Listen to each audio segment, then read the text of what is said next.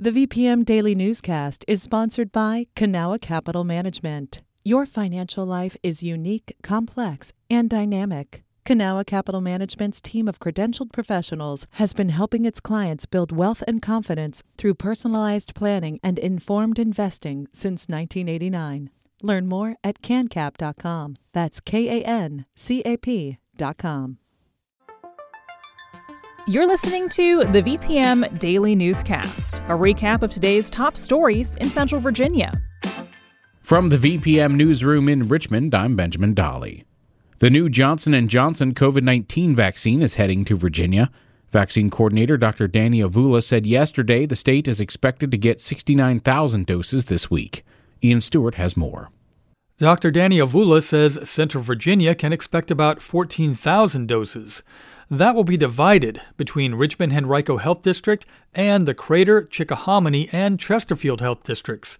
Avula says the state is still in phase 1B. With the addition of Johnson & Johnson's vaccine, he says the timeline for everyone getting their shots is changing. It is very realistic to say that everybody in 1B who wants to get vaccinated will be able to do that by the end of April, and everybody uh, across the board who wants to get vaccinated will at least be able to get their first dose by the end of May. Avula says the new one dose shot will be administered at mass vaccination sites. Pre registration is required. Ian Stewart, VPM News. The Richmond and Henrico Health Districts are aiming to vaccinate 12,000 older adults at clinics coming up over the next week. The clinics will be held on March 6th, 8th, and 10th. People who are eligible will be contacted via email and telephone through Friday to register. Health officials say they will not leave messages if the call is missed, but that they will attempt to contact individuals multiple times. Older residents interested in receiving a COVID 19 vaccine should fill out a pre registration form at vaccinate.virginia.gov or call 877 VAX in VA. Richmond Public Schools is projecting a 10% dropout rate for this current school year. It would be a big improvement over last year when 23% of students dropped out. Richmond has historically had one of the lowest graduation rates in the state. Superintendent Jason Kamras says he thinks the positive changes are due to increased funding that's allowed them to increase support staff. Even if these projections come fully true, we still have a lot of work to do. A single dropout is one too many and we have uh, a long road ahead of us, but very pleased to see some of these uh, initial gains. Outcomes are also improving for Richmond students whose first language is not English. Current projections show dropout rates for English language learners cut by more than half, from roughly 62% to just 26%. A bill awaiting approval from Governor Ralph Northam would provide state tax credits for affordable housing projects. As Roberto Roldan reports, the measure is expected to put millions each year toward lower cost housing. The bill would allow developers who participate in the federal low income housing tax credit program to also get matching state level credits. Virginia will give out $15 million in tax credits each year.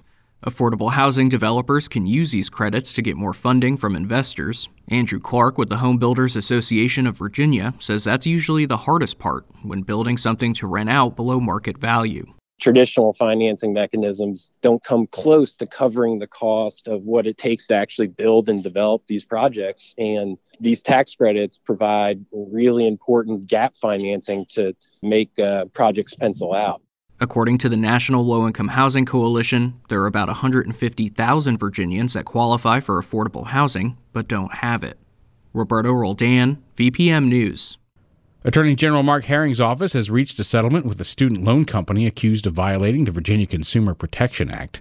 The settlement requires Equitable Acceptance Corporation, or Equitable, to cancel $50,000 in debt and to give $40,000 in restitution for nearly 700 Virginia consumers. Equitable was accused of scamming students into taking loans with illegal interest rates, which were used to purchase fake debt relief services from the company's partners.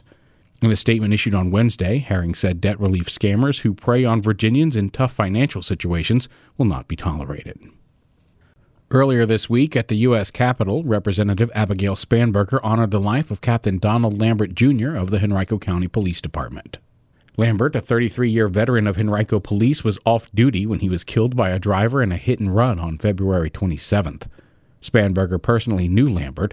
On the House floor, she highlighted how he served people in many different ways.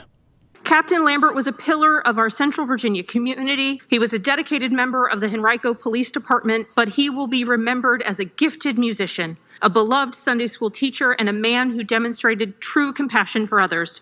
A man was arrested who Henrico police believe is the driver involved in the incident. He was charged with felony hit and run. This is VPM News. This newscast was recorded on Wednesday, March 3rd at 6 p.m. Some of these stories may have changed from the time you've heard them. You can stay connected to what matters by heading to vpm.org/news or follow us on Facebook, Twitter, and Instagram at myvpm.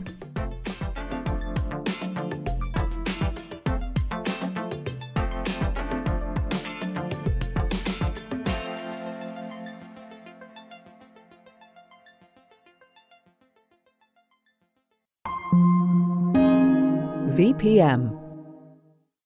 There are so many issues playing out in RVA. I mean, pretty much anyone will tell you. There's definitely a lot of poverty, finding affordable housing, traffic, public transportation, climate change and heat islands, trying to find childcare in Richmond area. I'm Rich Marr, host of a new VPM podcast called RVA's Got Issues. Listen to the podcast starting May 22nd. Do you have issues with RVA? Haven't found out yet. okay, good.